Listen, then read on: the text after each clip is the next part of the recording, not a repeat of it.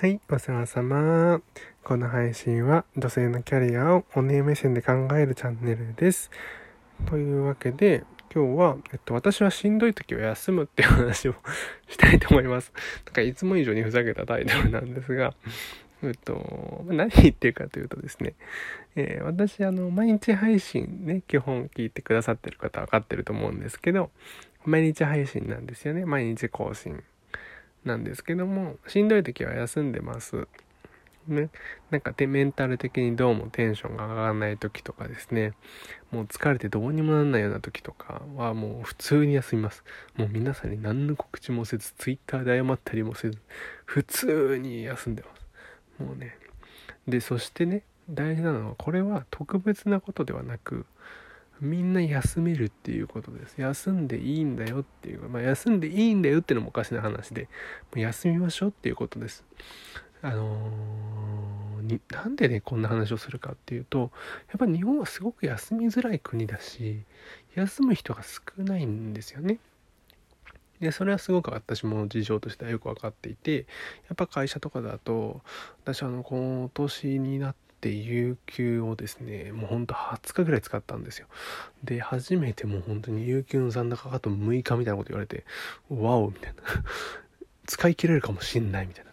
この多分ね10月とかで復活しちゃうんだと思うんだけどまたね何20日とか増えちゃうんだけどあのそれがなかったら本当に使い切れちゃうぐらいのねあのついにカツカツなとこまで来てるんですがまあやっぱね休みづらかったです。このその20回とかね。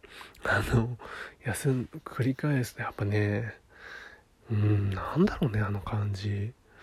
やっぱ変な罪悪感とかあるんですけどちゃんとね休む癖をつけておかないと気づいたらものすごい大病をしてしまったりとかね大きな病気してしまったりとか体がボロボロになってるなんてことは全然珍しくないんですよ。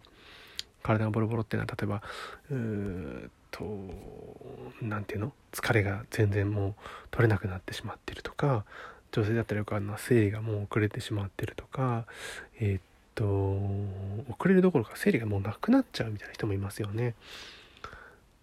あとよくあるのは突発性難聴とかまあ幻覚幻聴みたいなものとかあの普通にあるんですよ。あの普通にあの過労レベルとかでもなくてもあのよくあります。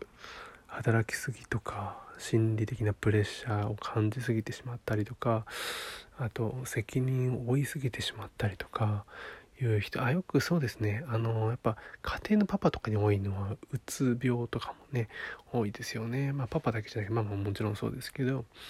でそういう状況になってからじゃやっぱ遅いしそれって得する人いないじゃん。ね。